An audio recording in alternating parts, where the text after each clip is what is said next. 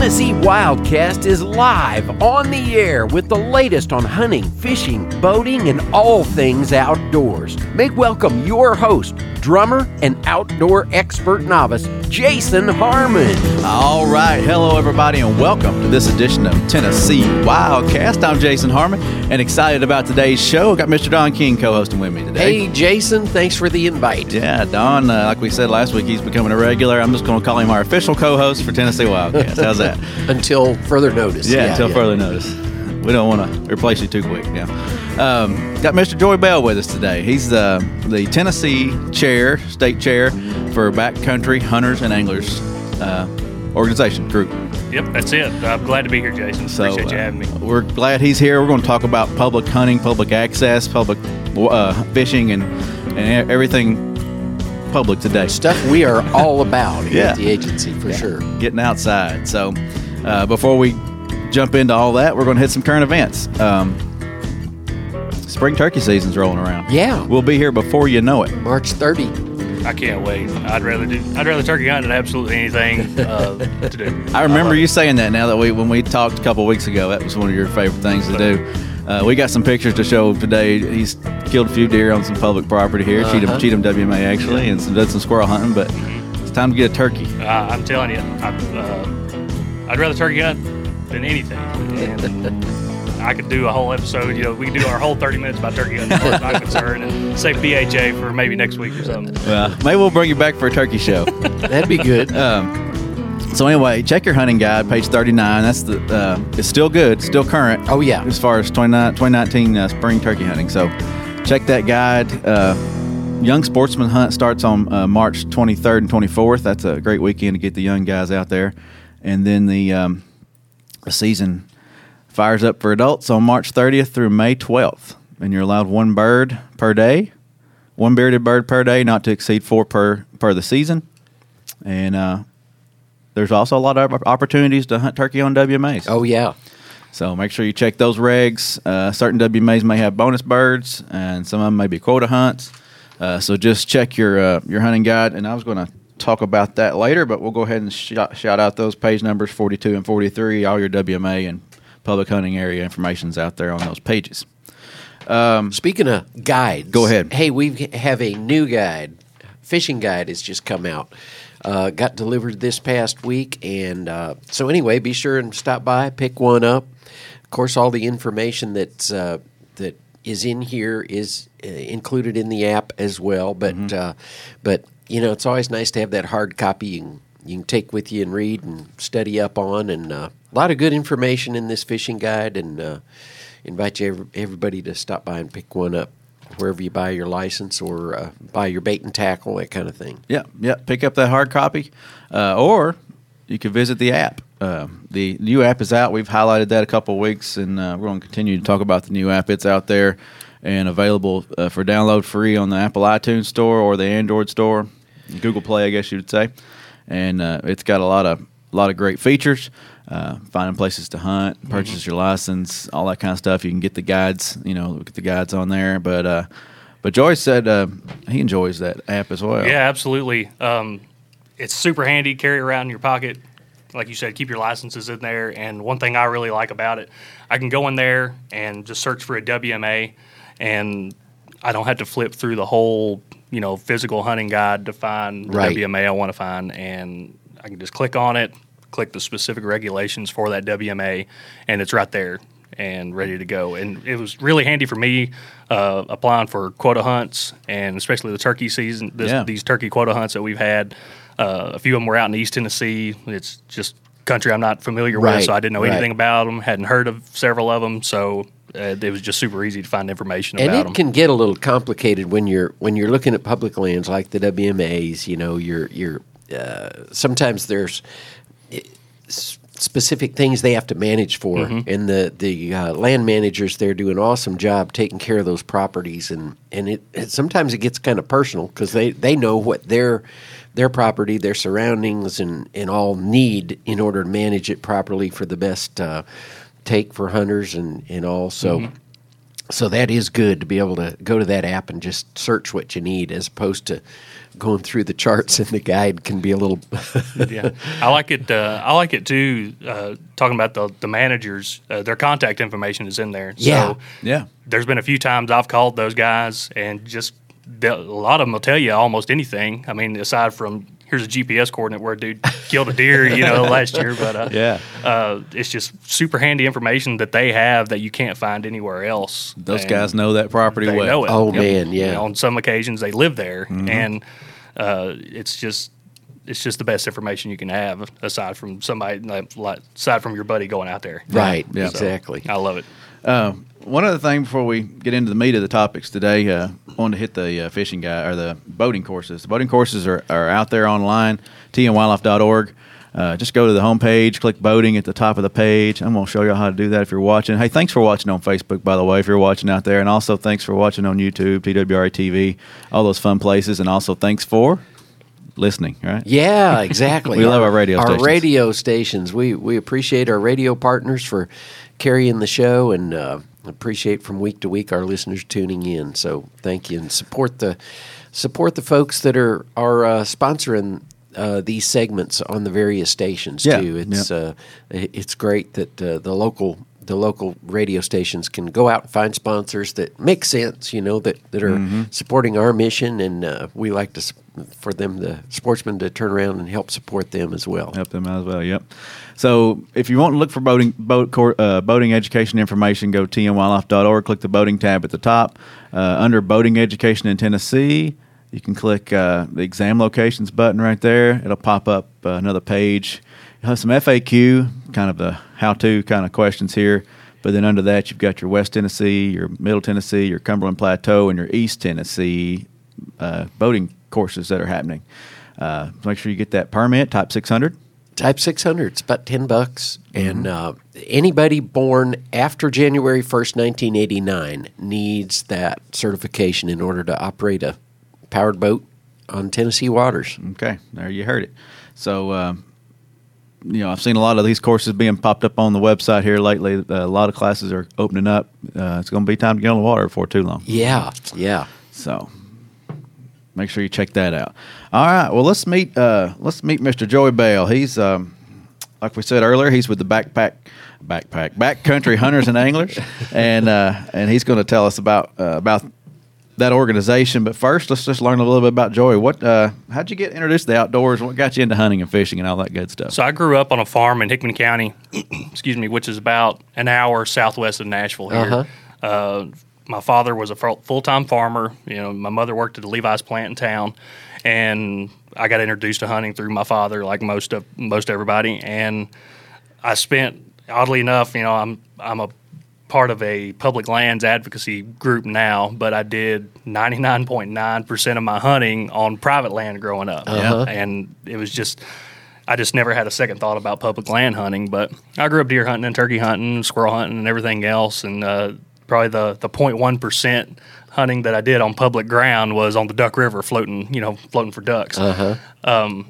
But uh, that's how I got introduced to the outdoors. Uh, did a lot of fishing and stuff on Duck River as well, and uh, went to college. Kind of moved away for four or five years, and uh, came back, and it kind of just rekindled my my passion for the outdoors because I had so much access to familiar ground. and Right. I could go back to my farm and hunt uh, all the time that I wanted to.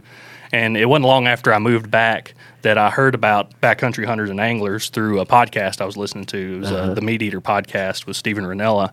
And I just, they were just kind of talking about it and talking about what they stood for. And I just kind of clicked. I was like, man, I really enjoy this.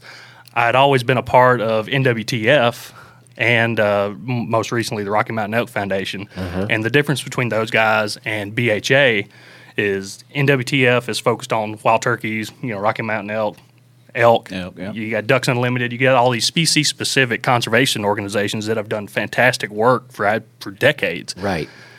uh, BHA is different in that it's not species specific. It focuses mostly on the entire ecosystem, and that ecosystem being some of the most pristine being found on public lands. So it was about you know, and I think in the mid two thousands there were some guys gathered around a campfire, which you know a lot of great ideas are you know kind of conjured up around there. and uh, they just had this idea. There's like we don't really have an organization focused on hunting and fishing access on public lands. So they started BHA, and you know, well over a decade later, we've got over thirty thousand members now, I think, and we're shooting for fifty thousand. Wow. And so we're the I think we're the fastest growing conservation organization in the country. So uh, we've got I think let me see my notes here 27 U.S. chapters and growing, and then we also have two Canadian chapters in Alberta and British Columbia. So it's growing and growing. Uh, we have our own Southeast chapter, which encompasses uh, Tennessee, Alabama, Florida, Georgia, Mississippi, Arkansas, and Louisiana. And in the future, some of those states might break off and form their own chapters as our as our membership grows. Um, we are a nonprofit. Uh, all of our funding comes from you know grants, um, events that we put on for fundraising, uh, membership drives, donations from you know various companies or members, and also sponsorships with uh, pe- with companies in the outdoor community. Um, most of that funding goes toward uh, things like a big thing in the West is OHV uh, signage. You know where it's illegal to have OHV you know vehicles out on a public property a lot of that funding goes to things like that. Also, education with uh, you know, like Louisiana water access. Uh, this is, I'm going to focus now on a couple things in the southeast. Sure. Most of the issues we have in the southeast are are different from the public issues that they have out west. You know, out west you have these big, vast areas of public land, which can easily be, you know, maybe either the federal federal lands can be transferred to the state, and they're at risk of being sold off at that point. Grazing rights and Grazing all those kinds rights. of things come into play then, don't they? Yeah, absolutely. There's a lot of land issues out there. Most of our issues in the southeast focus around water access issues because we, like I said, we don't have the vast expanses of huge public lands that they do. So we've been dealing a lot with uh, Louisiana uh, uh, access issues, like in the bayous and in the salt, you know, just saltwater access. Uh, there have been some oil companies that have came in there, bought property, and have basically blocked off passable waterways, and they think that's theirs when it's really not. There's nothing separating their waterway from the Gulf of Mexico. Right. So we've been uh, dealing with issues there. Uh, we also put funding towards uh, CWD uh, education, and a couple of our guys in Mississippi are kind of getting the ball rolling there for the southeast, and uh, I hope to kind of start that in Tennessee as well. Um, we've also got an issue in Mississippi with the Pearl River. Uh, they're wanting to dam that river, and it'll affect the ecosystem below and above that dam and uh, a lot of the other different things. Uh, we here kind of local. We've got a guy down in Chattanooga working with uh, the National Forest there at Cherokee, and a couple of local TWR agents to do some National Forest cleanups and things Uh-huh. like that. So. We uh we stay busy, and I think you know public like it, yeah. public land issues. There, it's always going to be you know they're always going to be there, and uh, we're the voice to you know to help combat some of those issues. Well, that's good. So y'all are doing events and things here in Middle Tennessee and, and Tennessee and Tennessee in general, just to raise funds for, for all that kind of stuff. And, and I guess it goes to the to the national efforts, right? Yeah. Yeah, uh, the chapter gets a portion of those, you know, funds that we raise, and that helps us put on events here locally. And then uh, another portion of that goes towards, you know, the national headquarters. So Okay. yeah, Yeah. Describe to me what what a typical event would be like if, if I came to one. yeah. So we have uh, we have a lot of things called. Uh, the most simple ones are called pint nights, and that's just where we just have a gathering of like-minded individuals, you know, say here in Nashville, and just come and hang out, and we have merchandise to sell, and we just swap hunt, you know, swap hunting and fishing stories and lies and everything else, and a couple of the very uh, the very generous individuals share a waypoint or two, you know, you know where where they've been and had success, and uh, it's just you know a general hangout session, and that's more toward that's more to just gain interest and maybe you know get another membership or two here or there. That's very simple. Uh, we also have uh, what we call storytelling events, which is where we have some you know some quote unquote well known people in the industry or in our region just come and kind of speak and tell their stories from public land, you know, adventures of past. Uh, Damon Bungard is one. He uh, he's a rep for Jackson Kayak and Orion Coolers. You know, he lives in he lives in Tennessee, so he's been to a couple of events. We also have uh, Kevin Murphy, who has came to a couple of events from uh, Meat Eater. If you've ever watched that show, he's the you know the world's greatest small game hunter, and so he's always a he always draws a crowd because he's a super interesting individual. And then we've got a couple other guys, even our bo- our own board members for the southeast. They come and just they've been out west and they've had a lot of experience in the backcountry or just in doing anything, and they have a lot of stories to share. So we can we'll we'll get anybody that has a story at, Okay, at some of those. neat. So Cool. Yeah.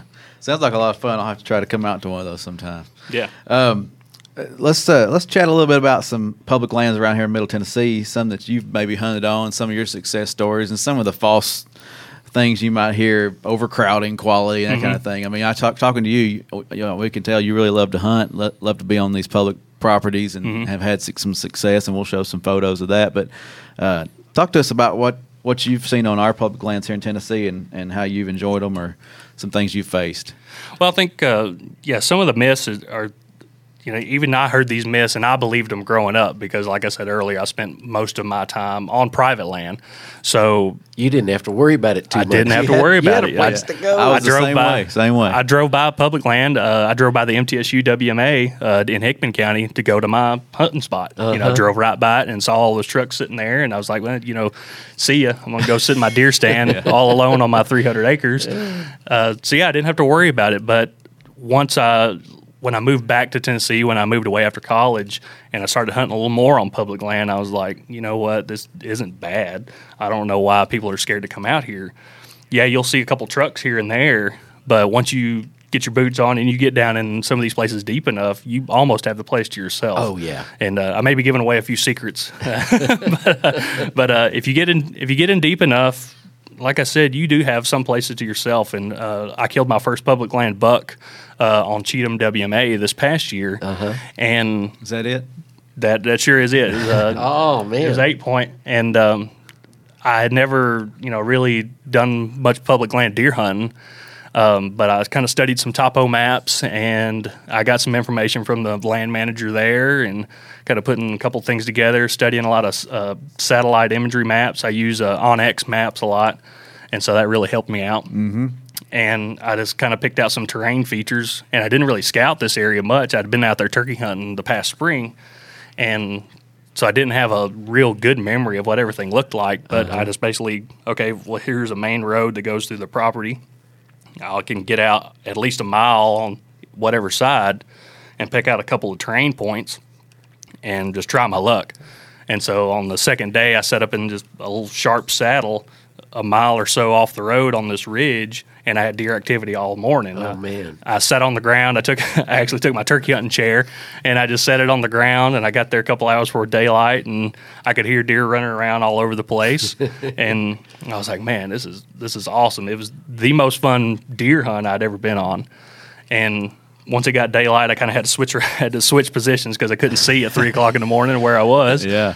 And so I switched positions and got a little closer, to, or got in the position where I needed to be, get a better shot. And I had a couple bucks running does by me, and I couldn't get them to stop for absolutely anything. I was hollering at them, and they didn't pay me no mind because they, had their- they had their mind on other things. other things. Yeah. Um, but uh, about eight thirty, kind of just heard some just rustling through the leaves, and I kind of just eased over my left shoulder and looked, and this uh, eight point just feeding on acorns like through the woods, and I I put a put a bullet right through his lungs, and he dropped right there, and. Uh, yeah, that's when the that's when the real work began.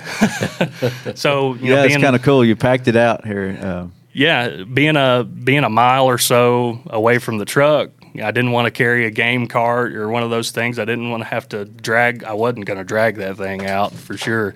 So I, I had learned through BHA and some members that had been out west Uh-huh. about just you know packing the animal out. I was like, well, that's that's a lot better than dragging and killing myself. oh you know? man, yeah. So I quartered him out and uh, dressed him there in the field. And I had some game bags and I got a pack uh, from. Uh, I'll, I'll do a shameless plug for LifeView Outdoors. They give ten percent off uh, uh, for BHA members there here in Nashville. So Awesome. I got my pack from there and I was able to haul him out. And uh, basically, all I had to do when I got him home was just you know quarter up the meat and uh, put it in the freezer. And it, I did a lot of the work out in the field yeah, that's So- awesome. and it made for awesome. made for a really good story. And I, he was a fat he was a fat little deer, but I think he weighed about eight hundred pounds by the time I got back to the truck. That's funny. That's great. That's great. Uh, so yeah, public hunting land, uh, hunting on public lands can be fun. I mean, it's it's not it's not overcrowded most of the time, and the quality's there. Uh, Like you said, Cheatham showing some some great deer out there this year. Um, Oak Ridge is doing work to improve their their deer out there. President's Island, I was going to mention this later, but President's Island out in West Tennessee, growing some big deer. Yeah, I've always heard President's Island was uh, was just a, a destination for Uh-huh. you know Tennessee deer hunters. place to be. Yeah. Yeah. So I mean, there's opportunities all across the state to to uh, harvest a big deer, and, and, and not only deer, but the squirrel hunting and the rabbit hunting and and the uh, turkey hunting, uh, and then like uh, Kyker Bottoms. I was going to mention this. Kyker Bottoms has some great quail habitat. They're doing great work out there for quail. Yeah.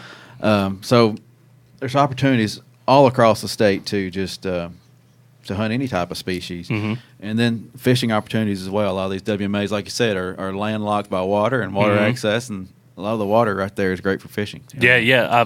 I I did a little bit of turkey hunting with the canoe uh, this past spring on uh, down at Yanahli WMA, and there was a couple of spots there that were landlocked with private land, and the only access was from the river. Uh-huh. So just launch a canoe, float down, and you hunt an area. And I didn't I didn't see one footprint or anything while I was there. It was great, and uh, but you just don't think about that unless you you can get on the the TWRA app, Right. And you can find some of those properties, and then I couple that with my OnX maps, which shows uh, private property boundaries and everything like that. So if you don't have a way to access the property from the water, you can at least knock on a door or two and Yeah. get access. Maybe just walk through. Yeah. So And I've had that happen happen to me before. Just just ask for permission. A lot of these farmers, a lot of these landowners don't mind uh, trying to get to a little fishing spot, and, and they were fine with it. You know. Something Yeah. about a face to face too. They Mm-hmm. can kind of size you up and say, "Yeah, I think I could trust you." You know, Yeah, you yeah. know what I mean. Yeah. It's, it, that makes a big difference, I think. Um, one thing I wanted to hit on too is um, uh, just we over have over hundred WMAs combined, uh, and on page uh, I think it's page forty two and forty three. I mentioned this earlier, but you can go check that out in the hunting guide. Um, all the regulations, the differences between uh, public hunting areas and WMAs is all right there on page forty uh, and that's where all the the listings start. Um, but uh, they range from 53 acres to 625,000 acres. So Wow. uh, there's some big pieces of property out there. Like you said, you can get yourself lost out there. Oh, you sure literally. can. So it's good to have those maps. Uh, good to check those check those maps and uh, mark your GPS coordinates and get you a GPS if you have to, and uh, it can be fun. yeah, absolutely. Hey, I noticed, Jason, you had a note down here to ask Joey about the uh, uh, farm bill and if it comes Oh, yeah. into play in in these in his endeavors with BHA. Yeah, absolutely. Excuse me. Farm bill. The farm bill is something that affects everybody, especially if you're involved with the outdoors or conservation of any kind. Right. What the farm bill does is uh, it provides funding for public access on private ground. Uh, it also provides habitat management on public ground. Uh, it uh, it funds our CRP programs, which a lot of people in the state might be familiar with. You know, I was trying to get, uh, I was in the process of getting my farm uh, in the CRP program, so that all comes from the farm bill, and also a forest restoration. So all all kinds of habitat restoration and maintenance comes from the farm bill, and that that affects everybody. Even if you're a private landowner, you know, if you want to go the CRP route and help out there, or if you're just a public land user and uh, just do all your recreating on public lands, Right. You, know, you can thank the farm bill from that. And uh, another program uh, I have here in my notes uh, is uh, another big deal for us is uh, LWCF, the Land and Water Conservation Fund.